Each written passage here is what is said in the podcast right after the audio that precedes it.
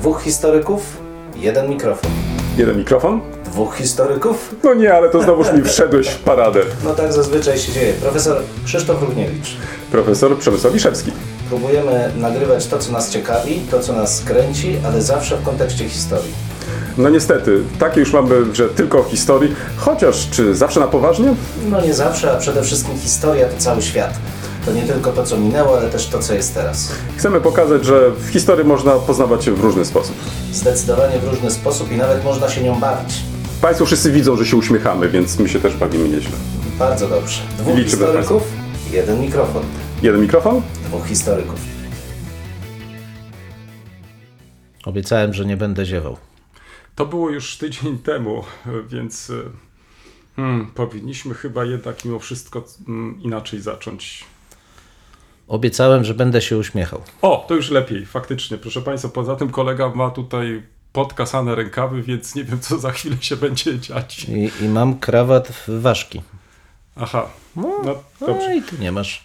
Kolega nie ma krawata, chciałem zauważyć, proszę Państwa, i to jest jednak. Ale za to ma buty wyjściowe. A, O, właśnie, właśnie, tak tak, tak, tak. Proszę Państwa, faktycznie dzisiaj ubrałem po raz pierwszy po wielu miesiącach buty, które chyba, ja wiem, może się nadają też do jakiegoś garnituru. No, kolega się tutaj śmieje ze mnie pewnie, a nie z butów, ale to już zostawmy to. Ale cóż, no nie, ale to jest po prostu dziwne uczucie. Dotąd nie potrzebowałem takich butów wyjściowych, a dzisiaj jest okazja specjalna. W związku z tym postanowiłem ubrać buty kolega naturalnie w, jako ten tak zwany funkcyjny tutaj w garniturze, pod krawatem. Co ty powiedziałeś przed chwilą? Te ważki, tak, tak, ważki. Ważki. A okazja jest oczywiście szczególna, bo to jest wręczenie nagrody imienia Jeziorańskiego. W związku z tym, co? No musieliśmy się jakoś ubrać, wypada, nie? No, No, wypada, wypada okazać szacunek. tak, y, to na pewno. Ale przy okazji, mm, może porozmawiamy kiedyś o tych nagrodach, Pewnie. ale to Jasne. tak może przy jakiejś innej okazji. To co, zaczynamy? Zaczynamy. O, jest już y, dźwięk. Wiesz co, y, chcę zaproponować y, małą zmianę. Nie wiem, co ty powiesz, co powiedzą też nasze słuchaczki i słuchacze. W ostatnim czasie dosyć często sięgam po różne podcasty, słucham je. I tak sobie pomyślałem, że może byłoby dobrze, gdybyśmy tak od czasu do czasu zareklamowali niektóre z nich. Co sądzisz o tym? Ja już tak domyślałem się, że oprócz książek, czasopism będziemy jeszcze omawiać podcasty i że na właściwą rozmowę zostanie nam 5 minut na koniec. No ale to powiedzmy, że w tą część, w której omawiamy książki, wpleciemy też podcasty, ale nie rozszerzajmy formuły o kolejną część dodatkową. Dobrze, czyli y, zastanawiamy się, y, zastanówmy się jeszcze raz. y, Czyli tak, na tą pierwszą taką część, nazwijmy ją rozruchową. Informacyjną, sprawozdawczą. No dobrze, jak zwał, tak zwał. No chyba ty ładnie to określiłeś. Ja to tak bym właśnie może tak topornie trochę tak określił, taką właśnie. Bo ja mam No. garnitur, a ty tylko buty. I bez krawata. I bez krawaty. To, dobrze, to, to ty w takim razie masz rację, więc nie będę się tutaj z tobą sprzeczać. Ale dobrze, to w takim razie proponuję coś takiego, że będziemy mieli w naszym zestawie do omówienia książki, prasę i podcasty. Podcast. I na razie na tym poprzestaniemy, ponieważ innych produkcji nie znamy, albo inaczej. No, są vlogi, jeszcze blogi wszelkiego typu tego typu działania informacyjne. Czyli co, też będziemy uwzględniać? No chyba tak, bo skoro już decydujemy się na podcasty, to na te inne formy mniej standardowe komunikacji też trzeba się Świetnie, otworzyć. to, y, ale zarówno na te takie, które będziemy chcieli polecić, ale też Zdecydowanie tak. zniechęcić. Zniechęcić nie, ale powiedzieć, że są też takie, które nie muszą nam się podobać, albo co do których mamy jakieś zastrzeżenia. Albo no właśnie, mamy zastrzeżenia, faktycznie może to jest lepsze określenie. To co, to w takim razie dzisiaj może jeszcze nie o podcastach, e, następnym razem, a dzisiaj o lekturach. Przerywnik.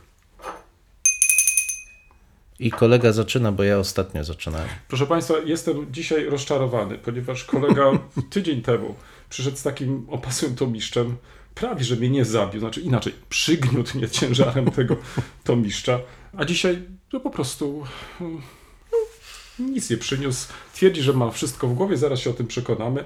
Chociaż może potwierdzić, stół przygotowałem. Tak. W takim razie, skoro kolega nie ma teraz. A, to nie jest jego kolej, żeby książki przedstawić.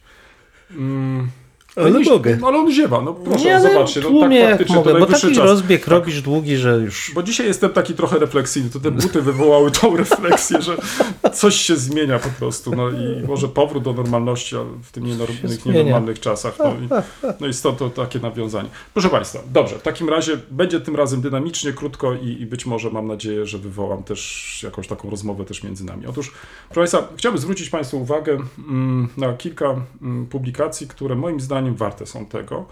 Otóż, e, gdybym chciał znaleźć taki jeden wspólny e, wątek, to jest komiks i rola i znaczenie komiksu w historii. Mm, Trafiłem na bardzo ciekawy leksykon. Wydaje mi się, że chyba, proszę mnie poprawić, e, jest to pierwszy tego typu leksykon, mianowicie, ale też nie po polsku, chociaż dotyczy polskich komiksów po roku 89, czyli to jest słownik polskiej kultury komiksowej po roku 89, czyli to nie jest wykaz komiksów e, wyprodukowanych w Polsce po 89 roku, ale kultury komiksowej, autorkami, czy też wydawczynia, wy, wydawczyniami, czekaj, wydawcami? No, będzie lepiej chyba wydawcami. Tego, tej publikacji e, są panie Kalina Kupczyńska i Renata Makarska. Książka przepięknie wydana, pięknie ilustrowana, ale to, na co chciałbym zwrócić szczególną uwagę, to przede wszystkim to, w jaki sposób panie potraktowały historię. Mianowicie mm, tutaj w tym wykazie, kiedy jest mowa o nie tylko mm, gatunkach, ale też i o tematach, historii jako takiej e, poświęcono sporo miejsca. I tutaj pozwolę sobie przytoczyć e, mm, wybrane kategorie, po to, żeby tylko zilustrować, jak e, bogate tematy są historyczne. Tematy są polskie komiksy, co e, w, myślę warte jest podkreślenia. E, Mianowicie, mamy tutaj do czynienia z komiksem autobiograficznym. Później mamy w kontekście historii już konkretnie z komiksem, czy z komiksami, które dotyczą II wojny światowej, które dotyczą Holokaustu. Dalej takie, które dotyczą PRL-u. I teraz tutaj zwracają szczególną uwagę na rolę i znaczenie na przykład y, resentymentów czy też nostalgii. Później mamy na przykład kolejną część, która dotyczy solidarności, historii regionalnej, co nas y, też y, naturalnie bardzo interesuje. Dalej w kontekście urbanizacji czy też miast. Oczywiście to jest ich propozycja, nie jest to naturalnie mm, lista zamknięta, ale mm, widać y, w tym leksykonie próbę jakiegoś takiego ogarnięcia tematu, to znaczy pokazania, że warto się w, ym, bliżej przyjrzeć y, komiksom.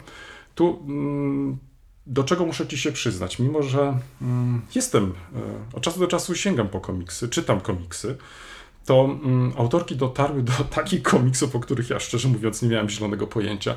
Więc jeszcze z tego powodu ten leksykon jest e, ciekawy, nie tylko dlatego, że porządkuje mm, naszą wiedzę o komiksie po roku 89, ale oprócz tego przybliża nam tytuły e, komiksów, e, które warte są tego, żeby do nich zajrzeć. Ale, ale powiedz mi tylko zdradź, on rzeczywiście tylko po niemiecku wyszedł, ten, ten, ten, ten companion? Wiesz, ja sprawdzałem w internecie, czy mamy y, tutaj też y, z polską wersją do czynienia, ale faktycznie nie znalazłem. To jest dziwne dopiero. Mnie to też właśnie za- zaskoczyło. Ym, Nie wiem, może autorom mm, nie było łatwo znaleźć wydawcy, bo jest to książka wydana przepięknie.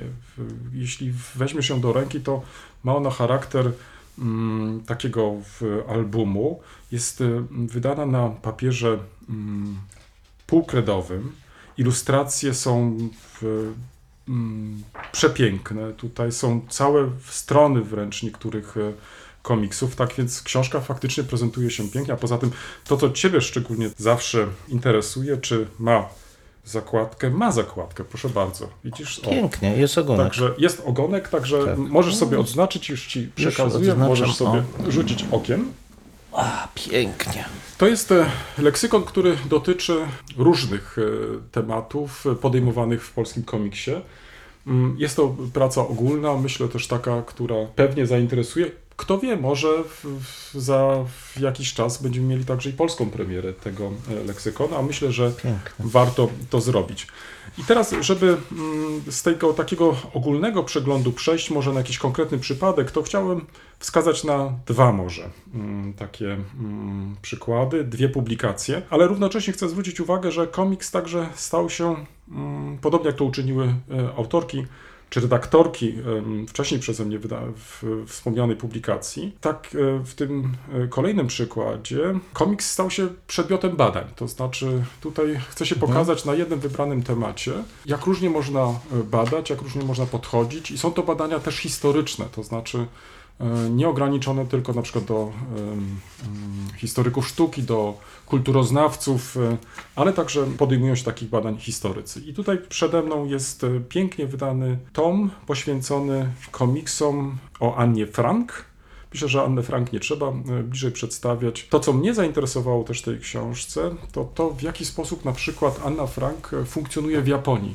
Ona stała się też bohaterką tych słynnych mang. Tak więc to też e, warto może mm, podkreślić, e, że tego rodzaju postaci, które to nie zawsze jest też tak, że jest łatwo je sportretować właśnie w formie komiksu, e, mając na uwadze gatunek komiksu jako takiego, ale tutaj faktycznie okazuje się, że Anne Frank cieszyła się sporym zainteresowaniem, cieszy się nadal, tak więc jest inspiracją dla kolejnych autorów do właśnie mm, produkcji tego rodzaju materiałów. Anne Frank im Comic, Herausgegeben von Ralph Palant. To samo wydawnictwo, może tym razem przytoczę to wydawnictwo, bo faktycznie warto to uczynić, Christiana Bachmana z Berlina. I ostatnia rzecz, ostatnia propozycja, ostatnia wybrana przeze mnie lektura, to jest tym razem komiks. Komiks, który jest częścią serii komiksów. To jest tylko jeden z, jedna z tych części. Seria nazywa się Aufbruch in die Zukunft Schlesische Lebenswege Podróż w przyszłość śląskie biografie. Jest to seria przygotowana przez kilka instytucji, tu tylko może tak dla porządku wymienię. Jest to koordynatorem tego e, projektu, to jest Deutsche Sozialkulturelle Gesellschaft we Wrocławiu. Deutsche Bildungsgesellschaft w Opolu i Goethe-Institut w Krakowie. Tak więc te instytucje mm, koordynują pracami nad tym projektem. Autorami tego zeszytu, który wybrałem pod tytułem Frau Doktor bitte, pani doktor proszę, e, Die Geschichte von Clara Immerwahr, historia Klary Immerwahr, są Tomasz Kątny i Katarzyna Wintersheim. To, co różni może ten komiks od innych komiksów, to od samego początku autorzy tutaj postanowili dołączyć elementy dydaktyczne. To znaczy, e, ten komiks jest, e, czy historia przedstawiona w tym komiksie jest takim punktem wyjścia, następnie do mm, kolejnych jakichś działań, e, takie, które na przykład można podejmować w trakcie lekcji historii czy języka niemieckiego. E, ten komiks jest dostępny po polsku i po niemiecku. Dlaczego ten komiks zwrócił moją szczególną uwagę? To oczywiście postać Klara Immerwahr. Przypomnę tylko, pierwsza kobieta w Niemczech, która została e, doktorem z zakresu chemii, ale także, co być może część z Państwa pamięta albo wie, także żona Fritza Habera, laureata Nagrody Nobla. I to, co dowiadujemy się w tym e, komiksie, to może być dla niektórych rozczarowujące. E, dla mnie, powiem, jako historia, to nie było to jakąś wielką przeszkodą. To ta historia wrocławska, to znaczy tutaj jest studia, jej studia na Uniwersytecie Wrocławskim, chociaż nie wiem, czy to było w centrum może zainteresowania autorów, bo mm, myślę, że takie dwa wątki przede wszystkim tutaj podkreślili w historii tej obrazkowej Klary e, Immerwahr to jest e, ten proces emancypacji kobiet e, i tutaj pokazanie pod koniec XIX wieku, jaką pozycję miały kobiety w społeczeństwie niemieckim, a zwłaszcza te, które chciały na przykład studiować, a to, to studiowanie nie było możliwe. I drugi wątek, I wojna światowa i stosunek do zbrodni, bo tutaj to też jest rzecz dla mnie taka warta podkreślenia. I myślę w kontekście też e, naszej pamięci o Fritzu Haberze, Przypomnę, że na pierwszym piętrze gmachu głównego mm, wisi tablica, gdzie widnieją nazwiska laureatów Nagrody Nobla, którzy w jakiś sposób byli związani z uczelnią wrocławską. Jest tam też e, Fritz Haber. Mogę się przyczepić? No oczywiście. Ja też bym się przyczepił, bo znam komiks i tak bez wielkiego wiesz, entuzjazmu. Wiesz, ponieważ jest to, jest to komiks, który jest e, przeznaczony do celów edukacyjnych, to mam trochę pretensji, jeśli chodzi o taką, bym powiedział, e, dokładność e, historyczną. To znaczy, tutaj jest mowa o tym, że po raz pierwszy użyto gazów bojowych pod Ypres, co jak wiemy nie jest prawdą.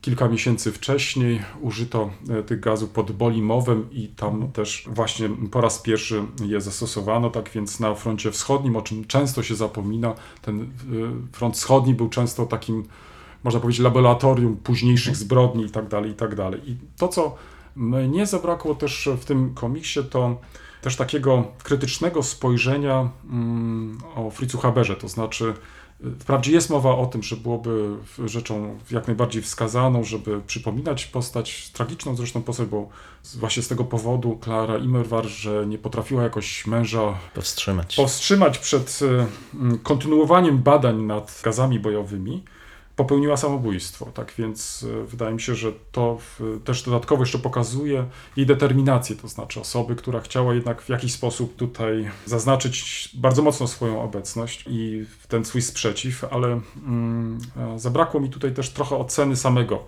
Fritza Sterna. Habera. Przepraszam, Habera. Dlaczego właśnie przez pomyłkę wymieniłem Fritza Sterna? Ponieważ tu warto byłoby na przykład odnieść się do przepięknego eseju e, Fritza Sterna, poświęconego Fritzowi Haberowi, gdzie on starał się pokazać e, złożoność tej postaci, no i też te dylematy, przed którymi Fritz Haber mógł e, po prostu e, stać, no a generalnie dla nas, tych, którzy mm, no, są w jakiś sposób no właśnie tymi, którzy czytają, którzy dyskutują na ten temat, żeby też pokazać, jak dzisiaj można o tym mm, pisać, można też dyskutować. No tak, znaczy ja znam ten komiks, bo jakby z natury rzeczy przeglądałem wszystkie trzy chyba, które gdzieś tam o, dotyczą mniej lub bardziej Uniwersytetu Wrocławskiego. Um, mnie raczej z, zaskoczyło niewielkie wykorzystanie ogromnego potencjału, jaki w tym w osobie Klary Immerwahr się, się kryje, bo rzeczywiście ona jest bardzo zredukowana, ale, ale też opowieść jest taka niestety dość mało składna, nudna po prostu najzwyczajniej w świecie. Ale wydaje mi się, że to i tak jest bardzo ciekawe, bo tego typu opowieści obrazkowych o w historii Śląska, regionalnej historii praktycznie nie ma, nie przynajmniej ja nie To mam pomysł. wierzę. Co sądzisz o tym, żebyśmy rozpisali konkurs wśród naszych na przykład studentów na opracowanie takich historii obrazkowych dotyczących e, różnych etapów dziejów Uniwersytetu Wrocławskiego? Tak, no troszkę już działamy w tym kierunku O. z naszym działem komunikacji, ale krok za krokiem muszą nasi kochani studenci wrócić do nas najpierw. No ale już teraz możemy chyba jakoś anonsować, czy A nie? to jest dobry bo, pomysł. skoro, bo skoro No, mówi, że już takie prace są zaawansowane, to dlaczego one mają się odbywać w zaciszu gabinetu? No musi być tajemnica jakaś. O, ty Aha, byś ojej. wszystko chciał pozdradzać zaraz. Ej. Ale my mamy niszową słuchalność, więc ja się tym nie przejmuję. Tu kolega się myli strasznie. My nie mamy wcale słusza, słusza, słuchalności. Ejku, Tylko słucha nas e, cały świat. Koledze. No. Cały No świat nas tu słucha i pewnie już usłyszał, że wkrótce będzie rozpisany konkurs. Kolega macha tutaj krawatem, nie wiem, chce mnie, to tak, dlatego tutaj te rękawy tak sobie... Bo te słowa jak te ważki lecą tutaj. Ach, te takie- ważki. No dobrze, to ja już się, już, już nie będę zdradzać kolejnych tajemnic. Jętki, jednodniówki, tak jest właśnie. No dobrze, ja y, mam dwie zupełnie y, inne y, propozycje. Jedna mm, w, niewielkim stopniu związana z taką czystą historią, jeśli moglibyśmy tak powiedzieć. Alex Kerr. Nie wiem, czy mówić to, to na- nazwisko coś. Autor, japonista, jeśli można tak powiedzieć. Przepiękne książki o kulturze, ale też i historii Japonii. Japonia utracona, teraz się ukazało inne Kyoto bodajże w polskim tłumaczeniu.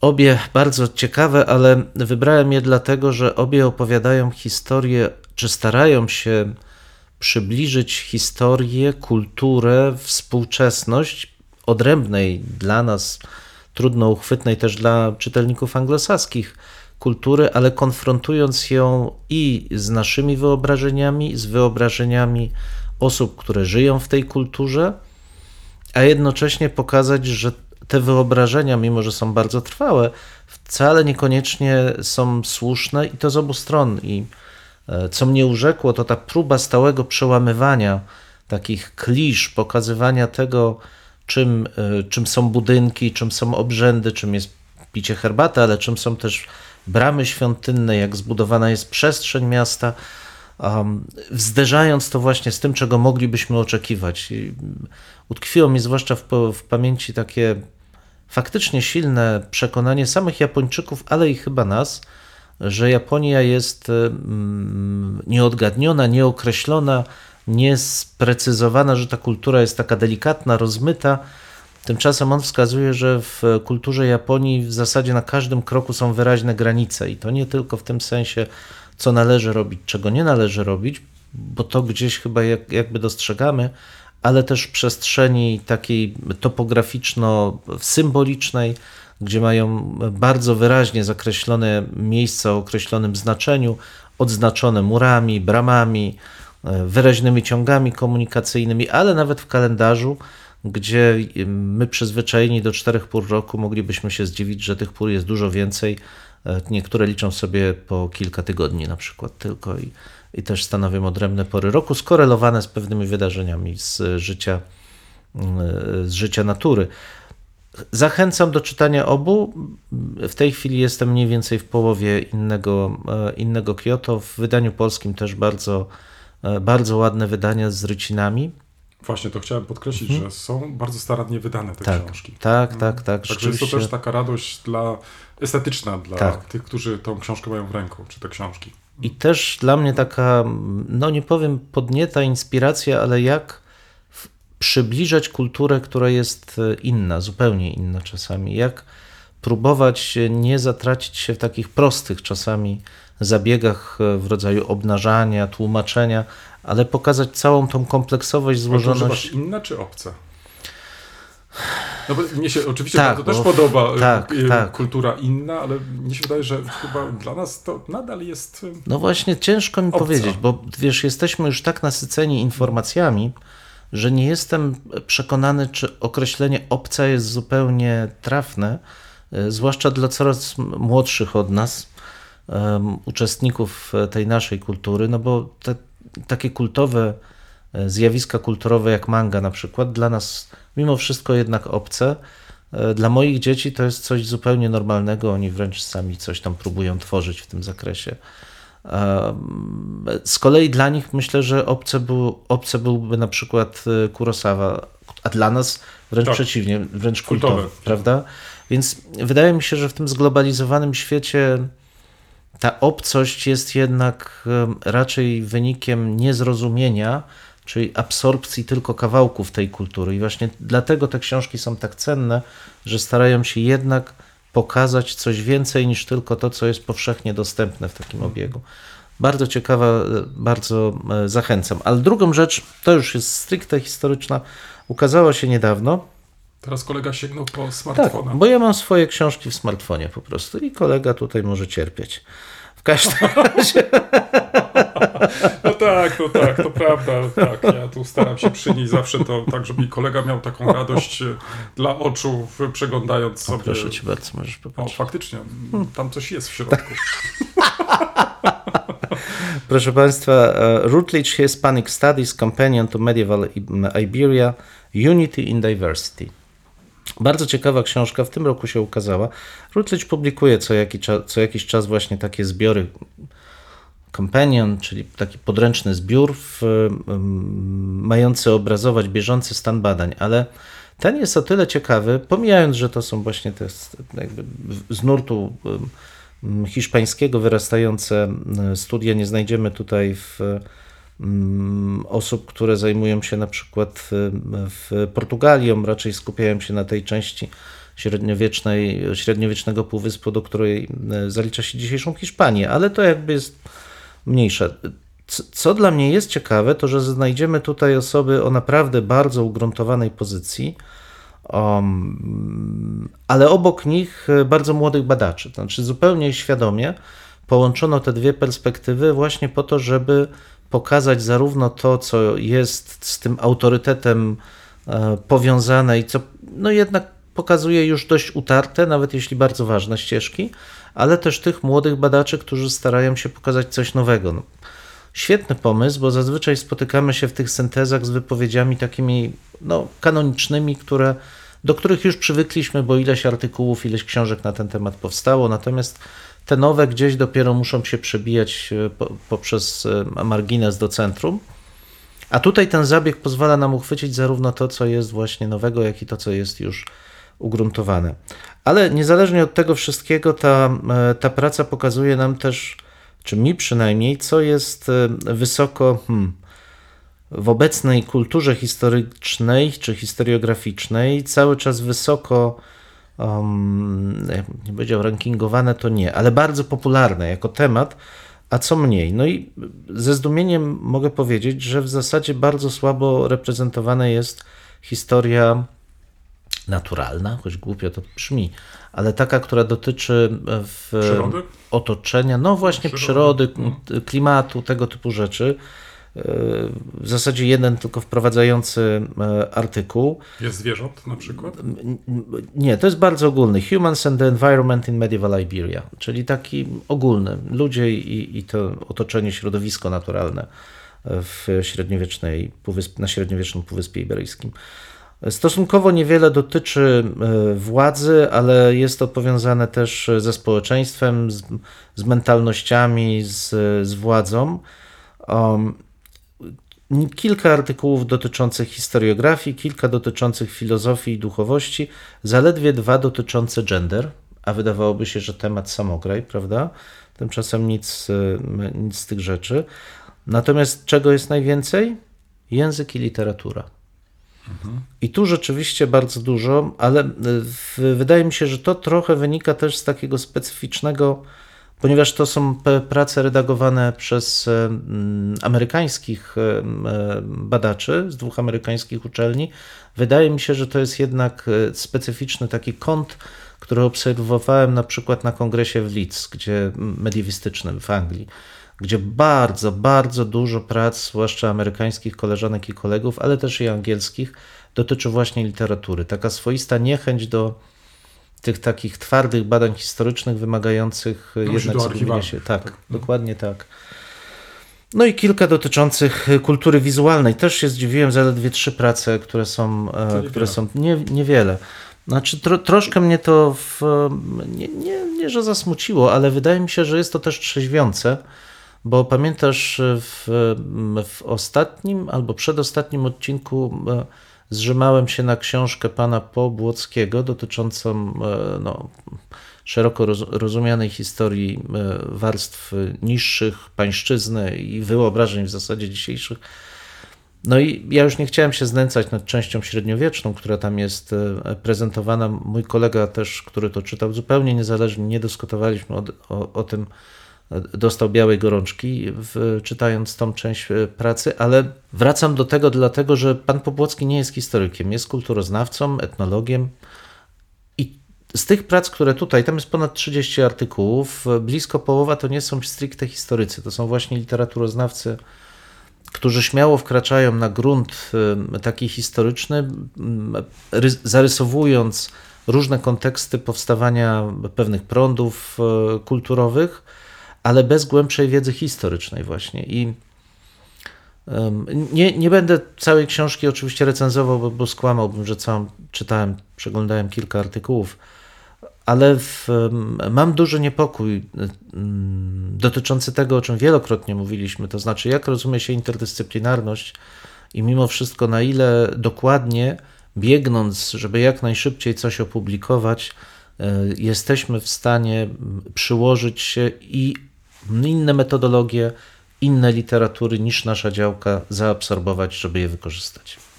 E, Postanowiłem teraz e, może nie tyle przerywać, co, co, co wprowadzić przerwnik, bo chyba przechodzimy do naszego głównego tematu, ale nawiążę do tego, co przed chwilą powiedziałeś. Ja trochę przewrotnie powiem. Ja bym tego nie traktował jako coś e, złego, bo zwróć uwagę, że nie mam tutaj do czynienia z kilkoma publikacjami, gdzie osobno drukowałyby s- wyniki swoich prac e, albo przedstawiciele takich czy innych dyscyplin, tylko zamknięto to jednak e, w jedną okładkę. Czyli można mieć nadzieję, że ten niehistoryk albo tani historyk być może sięgnie do artykułu historyka i w ten sposób trochę też zobaczy, jak my myślimy, jak my piszemy. Ja nie widzę tutaj jakiejś dużej sprzeczności, to znaczy wręcz odwrotnie. Bardzo mi się podoba też ta metoda, o której przed chwilą wspomniałeś, to znaczy mm, od razu mi się przypomniało coś takiego, to jest jakaś radość e, z uprawiania nauki. To znaczy, że mamy tych e, doświadczonych badaczy, tych, którzy przecież w końcu od wielu dziesiątków lat e, zajmują się taką czy inną problematyką i mają jakieś tam bardzo ustalone już nie tylko swoją pozycję naukową, ale też pewnie takie czy inne e, sposoby patrzenia na takie czy inne sprawy, ale też mamy tych młodych, którzy dopiero być może zaczynają, może jeszcze nie mają tego ugruntowanego albo takiego ustalonego, takiej ustalonej pozycji naukowej, ale już teraz chcą w jakiś sposób e, włączyć się do tego dialogu, do tej dyskusji. Im się to umożliwia. Ja uważam, że to jest kapitalna sprawa, to znaczy tej wymiany. Poza tym, no ja nie wiem jak ty to odczytujesz, ale na przykład e, dla mnie zawsze dziką radością jest to, jeżeli jakiś student się sprzeciwi. To znaczy wykaże mi wręcz, że na przykład można coś mm, inaczej na coś spoglądać. E, To jest coś, co mnie z kolei o tyle, użyję tego określenia, rajcuje, że zmusza mnie do kolejnego wysiłku. To znaczy, to nie jest tak, że już spocząłem na laurach tak zwanych, tylko po prostu dalej się kształcę, dalej uzupełniam i dalej prowadzimy dialog. I rzecz chyba, o której chcielibyśmy dzisiaj porozmawiać, to rzuciliśmy sobie hasło punktoza. Nie tylko dlatego, żeby em, tutaj em, skrytykować e, to pojęcie, ale raczej porozmawiać generalnie o uprawianiu nauki jako takiej, bo mi się wydaje, że to jest trochę ważniejsze, bo te punkty, które każdy z nas e, stara się uzyskać, to jest e, chyba jednak mimo wszystko część e, e, całości e, lub też próby jakiegoś takiego zamknięcia nas w jakieś tam określone ramy, ale ja nie wiem, czy na tym polega też nauka, to znaczy, e, czy właśnie to, co określiłem jako radość z uprawiania nauki, że to się, to, to się wyłamuje poza te ramy. To znaczy, no, naszym zadaniem jest raczej nie zamykać się w te punkty lub też nie myśleć o tych punktach w pierwszej kolejności, tylko przede wszystkim badać, e, dzielić się tą e, wiedzą. I dlatego na przykład mi się bardziej podoba, jeżeli mógłbym to określić jako pewien sposób podejścia, ta wymiana między starymi a młodymi, przepraszam za to określenie, bo to sprawia, że ta wymiana ma charakter już pokoleniowy. Tutaj też nawiążę do któregoś z naszych wcześniejszych odcinków, kiedy mówiliśmy o roli i znaczeniu pokoleń, generacji. W ten sposób zachowujesz pewną e, ciągłość i pewien dyskurs, w którym się po prostu znajdujemy. No tak, no to, to, to, to nie mamy w zasadzie pola nawet, żeby dyskutować, może tylko tyle, że w, przy takim zestawieniu trzeba bardzo uważać na jakość, bo łatwo, mm, czy łatwo? No myślę, że tak, w momencie, kiedy mamy... Myślisz tu jeszcze o tym tomie, tak? Który... Myślę o tym tomie, ale nie, tutaj nie mam zastrzeżeń, ja zresztą mam zaufanie do Rutledge'a, nie jest to tak, powiedziałbym tak, nie jest to tak krytyczne, tak dobre wydawnictwo jak Brepors, ale jest, jest dobre, ma dobre, ma dobre podejście do recenzentów i języka, więc nie, nie, nie, nie myślę, żeby tam były zupełnie słabe artykuły. Natomiast to łączenie starych i młodych, jest taka pokusa czasami, żeby włączać to, co jest wyraziste.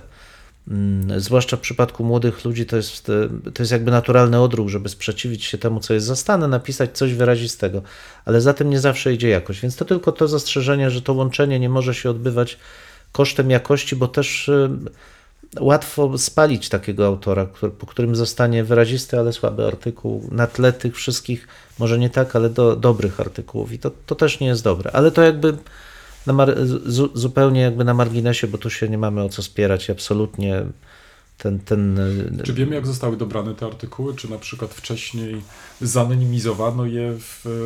No tego to ci nie powiem. Znaczy przedmowa jest, e, raczej pokazuje chęć właśnie w przedmowie. Redaktorzy akurat wskazują na chęć zebrania właśnie tych najlepszych, najciekawszych artykułów. Domyślam się, że zrobili jakiś wybór, bo tak to zazwyczaj wygląda, że zapraszają konkretnych autorów, po czym jest recenzyjna ta, ta działalność, część odpada, część nie.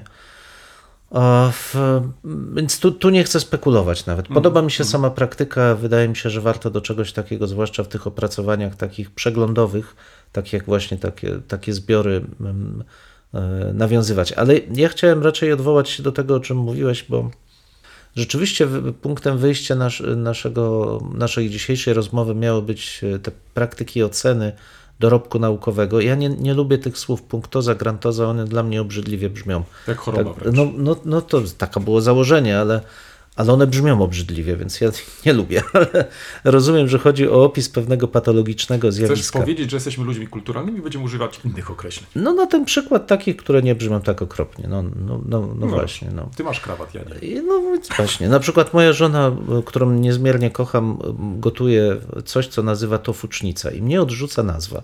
Niezależnie jak dobre Co by to, to było. jest? To jest potrawa z tofu i z jajek, taka z różnymi warzywami, ale samo Ale słowo... pozdrawiam ją. Pozdrawiamy ją Serdecznie. z ukochaną żoną moją i w ogóle, ale nie, to fucznica mnie odrzuca i tak samo grantoza i punktoza.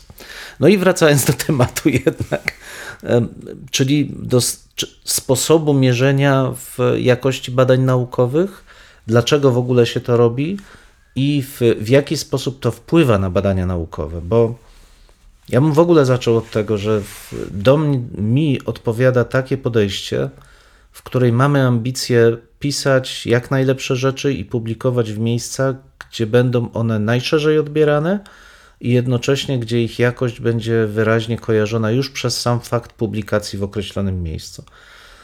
Nie, do, nie, nie budzi we mnie zaufania stwierdzenie, że, że piszemy wspaniałe rzeczy, po czym publikujemy w jakichś zupełnie nieznanych czasopismach, które pojawiają się w jednym czy Nazywam drugim. je bazarkowymi No, coś takiego. Gdzieś tam zupełnie wąsko krążą, bo to tak naprawdę jest strata naszego życia, bo do nikogo z tym nie dotrzemy. Może przypadkiem zostaną odkry- odkryte, ale raczej nie. No i oczywiście wiąże się z tym, chyba w PRL-u w nas wdrukowano takie przekonanie, że, że nie trzeba się w, wychodzić naprzód, że trzeba spokojnie czekać e, i zostanie się dostrzeżonym i pochwalonym. Ale jeśli nie zostanie się dostrzeżonym i pochwalonym, to znaczy, że świat się nie zna i my się na ten świat obrażamy. To, jest, to mi jest absolutnie obce. E, Natomiast przeciwieństwem takiego podejścia, to znaczy jakościowego, że robię to, co robię jak najlepiej i staram się dotrzeć jak najszerzej, jest e, przygotowywanie swoich prac pod kątem domyślnych gratyfikacji tych punktowych czy jakichkolwiek w ocenie naszej e, działalności. Jak to powiedziałeś, jako, jak, jako funkcyjny jestem zobowiązany w, do maksymalizacji takich zachowań, ale budzą one we mnie głęboką Boże, to określenie Nieufność. maksymalizacji. no właśnie, widzisz, też masz takich, których nie lubisz. Czyli y, krótko mówiąc, ja jestem trochę tak rozrywany, bo z jednej strony uważam, że trzeba mieć ambicje robić dobre rzeczy i jak się robi dobre rzeczy, jak się ma, co zawsze podkreślam, ten, tą chęć, ten pęd, ten drive taki w sobie do robienia po prostu najlepszej nauki i chce się z tym dzielić z najlepszymi na świecie, nie w swoim gronie, ale na świecie, to te publikacje powinny ukazywać się po prostu w najlepszych miejscach. I w tym momencie, czy one będą punktowane tak czy siak, nie ma takiego znaczenia, bo ja jako ja, jako badacz, jako środowisko badawcze funkcjonujemy już w innej orbicie. To znaczy, jesteśmy wśród tych, którzy rzeczywiście tworzą naukę. Natomiast ukierunkowanie moich publikacji na punkty, wyłącznie na punkty, uważam za szkodliwe nie dlatego, że ktoś po prostu będzie pisał dla punktów, bo to dla mnie nic nie znaczy, ale dlatego, że to będzie wykrzywiało jego praktykę poznawczą, badawczą, że nie będzie się skupiał na tym, co może zrobić, co chce zrobić, ale na tym, co wymaga się od niego, co wymagają mody, trendy, e, żeby, e, że- żeby opublikował. I chyba stąd rodzą się właśnie, rodzi się właśnie to przekonanie, że, e, że to jest choroba, że punktowa ocena publikacji jest chorobą, bo sprawia, że ludzie zamiast realizować dobre badania, starają się realizować dla punktów. Pytanie tylko, czy to jest jakby wynik wprowadzenia takiej oceny, w jakim stopniu tak, to za chwilę sobie pewnie powiemy, ale moim zdaniem to, że one tak szeroko oddziaływuje właśnie w ten negatywny sposób, jest wynikiem, i tu mnie moi koleżanki i koledzy y, za, za, zabiją, złej kultury pracy w, w naszym sektorze. To znaczy, że daliśmy sobie wmówić, że nie to, co i jak robimy, jest ważne, ale jak to jest oceniane, jest ważne. A, a gdzieś tej ambicji do tego, żeby robić to na światowym poziomie, czasami brakuje. Tutaj oczywiście poruszyłeś wiele różnych tematów. Zanim jednak nawiążę do takiego czy innego wątku, Mhm. który podjąłeś, to może taka uwaga też ogólna. Kiedy się przygotowywałem do tego odcinka, tak z jednej strony zacząłem szukać w, w internecie trochę informacji na ten temat, skąd się w ogóle wzięła ta punktoza i tak dalej.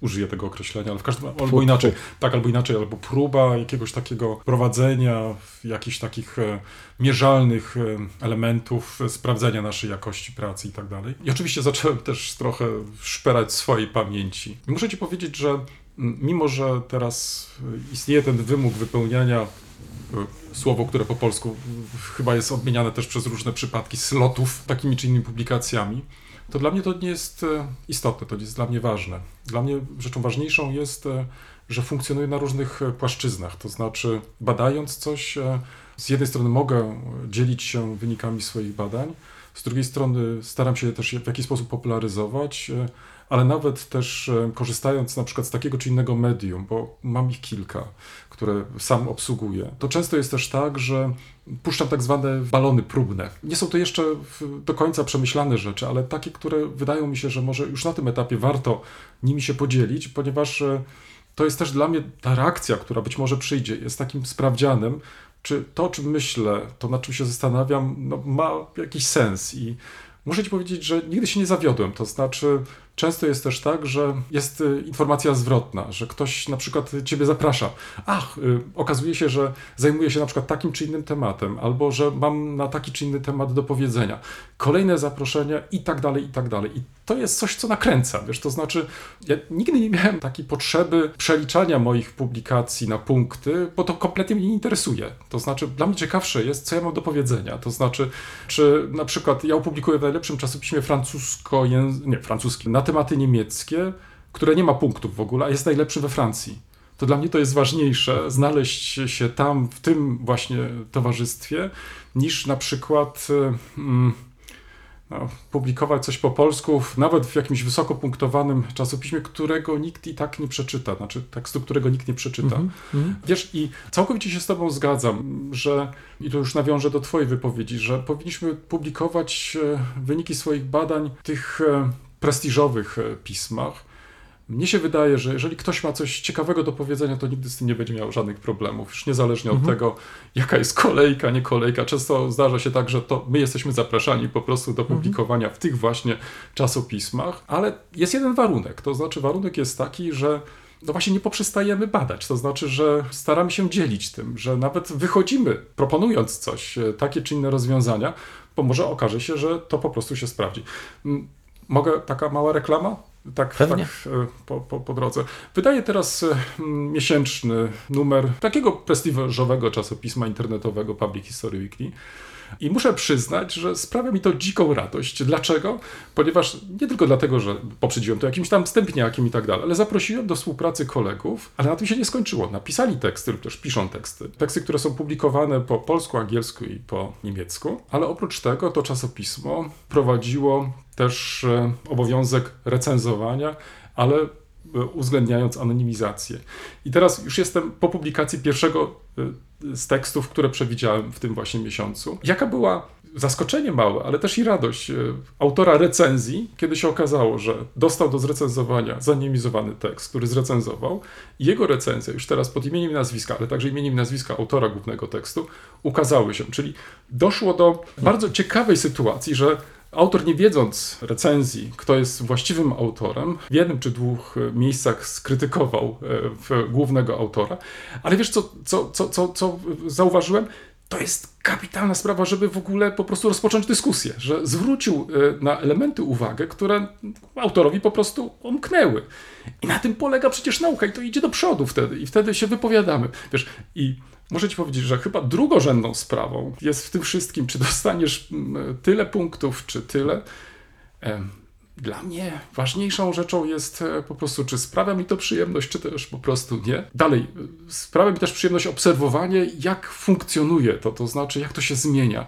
I wprowadzenie właśnie tych elementów anonimizacji uważam, że są bardzo kluczowe. To znaczy, e, autorzy recenzji nie wiedzą po prostu, co recenzują E, albo inaczej, kogo recenzują, dowiadują się tylko z jakiego kraju jest e, autor i to właściwie na tym się po prostu kończy. I na tym to powinno polegać. To znaczy, to czego mi brak w niektórych sytuacjach, może powiem u nas, to właśnie tych recenzji. To znaczy, nie wiem, generalnie zaprzestano recenzować, ponieważ jak wiemy, za to się żadnych punktów nie mhm. otrzyma, a to jest przecież wydaje mi się, jedna z, jedno z głównych narzędzi, tak naprawdę, za pomocą których e, powinniśmy pracować. To znaczy, bo tylko w ten sposób możemy skonfrontować się z tym, co zrobiliśmy. To znaczy, e, możemy uzyskać też pewną odpowiedź na to, co zrobiliśmy. Jeżeli oczywiście naturalnie zależy nam na tym. I to, co mnie się podobało, chociażby w tej recenzji, którą e, otrzymałem do właśnie tego głównego tekstu, tu nie chodziło o autora, kim jest autor i tak dalej, czyli nie było żadnych rozważań ad personam, tylko od początku do końca była to recenzja merytoryczna, która odwoływała się do konkretnego tekstu. No tak, i tylko zwróć uwagę, bo że, że rozmawiamy trochę jak zadowoleni z siebie emeryci, którzy nie są, e, których nie obowiązują rygory funkcjonowania e, instytucji. Natomiast e, w, ten sprawdzian nadchodzi w momencie, kiedy chcesz otrzymać grant, albo kiedy mm, uczelnia przechodzi ewaluację i od tej ewaluacji ma zależeć możliwość prowadzenia postępowań habilitacyjnych, doktorskich, czy nawet finanse w ogóle w, e, wspierające dyscyplinę i osoby, które e, są z nią związane. I tu już nie ma zmiłuj się. Ten system, który mamy w tej chwili, rzeczywiście mm, przy grantach do pewnego stopnia, aczkolwiek te publikacje też są oczywiście oceniane, gdzie się publikuje, ale bardziej pod kątem jakościowym niż właśnie takim ilościowym w sensie punktów Natomiast w przypadku oceny tej ewaluacji jednostek naukowych, badań naukowych, to sytuacja już jest dużo bardziej skomplikowana i pytanie takie podstawowe, czy jest jakaś inna, e, inna droga, która pozwoliłaby dokonać bardziej rzetelnej oceny niż właśnie poprzez, e, poprzez te, e, te punkty. Nigdy dość oczywiście powtarzania, że, że to jest jedna z wielu procedur, kluczowa dla funkcjonowania instytucji, ale właśnie instytucji, a nie konkretnego badacza, że badacze powinni myśleć o badaniach i publikować w najlepszych miejscach i jakby te punkty niejako same powinny się pojawić. To, to, to tak to powinno wyglądać. No tak, ale co zrobić z takimi zespołami, grupami, które uważają, że dobrze publikują, a no niestety wygląda to nieco inaczej. Przychodzi ocena, nie ma grantów, nie ma środków ja zastanawiałem się już wiele razy, czy, czy problemem jest narzędzie, czy procedura. To znaczy, być może mamy źle skalibrowane narzędzia, czy gdzieś mamy takie wzory, gdzie, gdzie nikt się nie spiera o, właśnie o te punkty, wagi i tak dalej. Um, bo nauka jest oceniana w zasadzie w każdym systemie państwowym. Po prostu państwo chce ułożyć i słusznie tam więcej pieniędzy, gdzie jest lepszy Ale zwrot. Zauważ, że to są nasze mhm. pieniądze, to znaczy to tak. są pieniądze podatnika i z tego dokładnie. powodu trzeba się też rozliczać. Dokładnie tak. I tu jakby ja nie mam e, w ogóle wobec e, zastrzeżeń wobec tego same, samej, samego systemu, założenia. Natomiast to pytanie dotyczy bardziej, jak to robić. Znaczy, tu też e, trzeba być ostrożnym, bo pamiętajmy, że takie ścisłe powiązanie z aparatem państwowym oceny nauki rodzi wiele niebezpieczeństw, co wyraźnie było widać w początkach tego roku i co chyba wszyscy boimy się, jak będzie wyglądało pod koniec i na początku e, kolejnego, że ta niezależność nauki jednak właśnie poprzez system oceny i w konsekwencji finansowania może być bardzo mocno e, zagrożona. Zatem co w zamian? Nie wiem, czy widziałbyś jakiś pomysł? Jak inaczej? Wiesz, jedną z głównych, e, jednym z głównych celów e, ustawy, która obowiązuje, było umiędzynarodowienie nauki polskiej, tak. czyli sprawienie, że te efekty naszych badań będą jeszcze bardziej widoczne za granicą. Mnie się wydaje, że to jest dobry punkt wyjścia. Mhm. Nie wiem, na ile jeszcze jest to sprawa aktualna, ale w każdym razie obserwujemy w, w różnego rodzaju działaniu już od kilku dobrych lat, gdzie faktycznie nasze koleżanki i koledzy starają się, na ile to jest możliwe, mhm. drukować e, w najlepszych e, w wydawnictwach, w najlepszych czasopismach itd., tak itd. Tak Wiesz, dla mnie jest e, sprawą jeszcze inną to, jak na przykład te publikacje są oceniane, to znaczy nie wiem, czy ktokolwiek się jeszcze interesuje tym, jeśli już opublikował w takim czy innym wydawnictwie prestiżowym, czy za tym poszły jakieś recenzje, to znaczy tak. jak to jest oceniane, bo e, już teraz na przykład słyszymy, że e, można oczywiście za wszystko zapłacić, można nawet sobie w, w gdzieś z workiem pieniędzy pojechać i rzucić na stół takiemu wydawcy i on wszystko mhm. wyda, no przecież to są w końcu wydawnictwa komercyjne, które też którym też zależy na tym, żeby e, zarabiać. ale myślę, że nie, nam nie o to chodzi. To znaczy, nam chodzi o to, żeby jednak Mhm. przebić się, jeżeli mogę użyć tego określenia, z tą naszą narracją do w, tego światowego, jakby to powiedzieć, też e, odbiorcy. I teraz co robić? Myślę, że tutaj należy uwzględnić jeszcze jeden element, który dotąd nie uwzględniliśmy, czyli na przykład granty międzynarodowe, to znaczy też e, większą naszą aktywność też jeżeli chodzi o współpracę międzynarodową, czyli stanie się częścią też na przykład takich czy innych projektów, które nie tylko są realizowane w ramach e, grantów krajowych, ale także może troszeczkę więcej ambicji, żeby postarać się z tym, co już osiągnęliśmy, o granty właśnie międzynarodowe. I w ten sposób myślę, że e, łatwiej będzie wykazać, że z tą nauką nie jest tak źle, że możemy stać się częścią dyskursu międzynarodowego. Ale tak jak już jakiś czas temu wspomniałeś e, podczas naszej dzisiejszej rozmowy, to trochę wymaga porzucenia tych jakichś takich e, może jeszcze funkcjonujących albo pokutujących może w wyobrażeń, że, że nie możemy być tymi, którzy inicjują, że nie możemy być tymi aktywnymi. My faktycznie dzisiaj mamy zbyt dużo do stracenia, to znaczy e, nie posiadając takich środków jak inne państwa, na przykład na badania, nas nie stać na eksperymenty, to znaczy my nie możemy być takim laboratorium, natomiast my możemy faktycznie aktywnie się włączyć. I tutaj e, tego mi trochę jeszcze brakuje. No to w ogóle jest bardzo e, trudna sytuacja w tej chwili, bo tak jak mówisz, finansowo nasza nauka jest e, wręcz przerażająco niedofinansowana, jeśli porównamy się z tymi największymi europejskimi graczami, Niemcami, Francją, Wielkobrytanią, już nie mówiąc o Stanach Zjednoczonych. I tamte, e, ba, Hiszpania w tej chwili będzie podwajać, potrajać nakłady na naukę, u nas w ogóle nie ma mowy o tym pomimo że nasze nakłady są bardzo niskie, więc to jest pytanie też, w- którym kierunku ta, ta nasza nauka ma pójść, czy rozwijać, rozwijać się zgodnie z modami inicjowanymi w tych centralnych ośrodkach, czy próbować rozwijać coś, co będzie oryginalne, ale skąd znajdzie wsparcie na coś takiego. I tutaj wydaje mi się, że trzeba też większej jednak cały czas naszej, no mówię, ambicji, odwagi i aplikowania o granty europejskie, mimo wszystko, w, zwłaszcza tam, gdzie możemy wspólnie z, z innymi się o to starać. Ale wracając do tej oceny, to z jednej strony oczywiście w, dla mnie nie ulega wątpliwości, że internacjonalizacja, umiędzynarodowienie badań to jest właściwie jak chłyk świeżego powietrza. Znaczy, wejście w ten dyskurs naprawdę międzynarodowy na najwyższym poziomie to jest e, no, radość, której trudno oddać temu, kto nigdy tego nie zaznał. To jest naprawdę coś wspaniałego. Ale z drugiej strony mamy też zobowiązania wobec naszego społeczeństwa, więc z drugiej strony pozostaje popularyzacja, która powinna być co najmniej równie mocno e, doceniana, ale ta dobra popularyzacja, w, w, znowu, jak ją zdefiniować. No i trzecia strona, na co zwracali mocno badacze w ostatnich latach, jak dobrze pamiętam, w krajach e, skandynawskich i e, bodaj w Holandii, mianowicie, że dominacja języka angielskiego w dyskursie naukowym powoduje uwiąd terminologii w językach narodowych.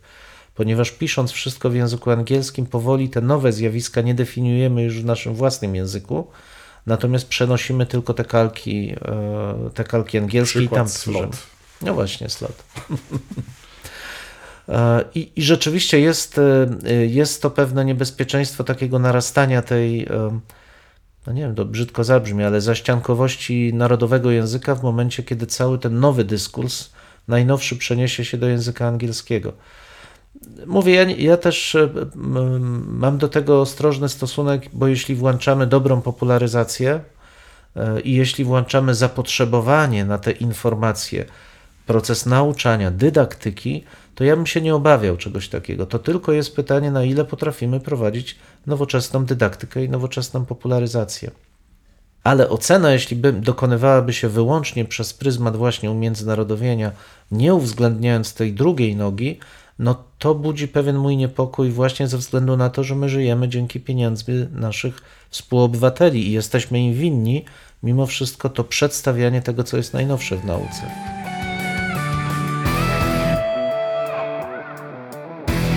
Tym miejscu stawiamy kropkę lub też jak to woli kropkę nad i. No, mamy nadzieję, że to nie jest koniec, że to jest początek Waszych dyskusji. Mam nadzieję, że Was zaciekawiliśmy. Prosimy o komentowanie naszych em, zmagań z historią. Poniżej zdjęcia jest wystarczająco dużo miejsca. I pamiętajcie, nie regulujcie odbiorników. No, my naprawdę tak brzmimy. E, tak, chociaż być może czasami e, może trzeba ściszyć. No może czasami ten nasz rechot by się przydało wyciąć nawet. Dwóch historyków, Jeden mikrofon, jeden mikrofon. dwóch historyków. Dziękujemy.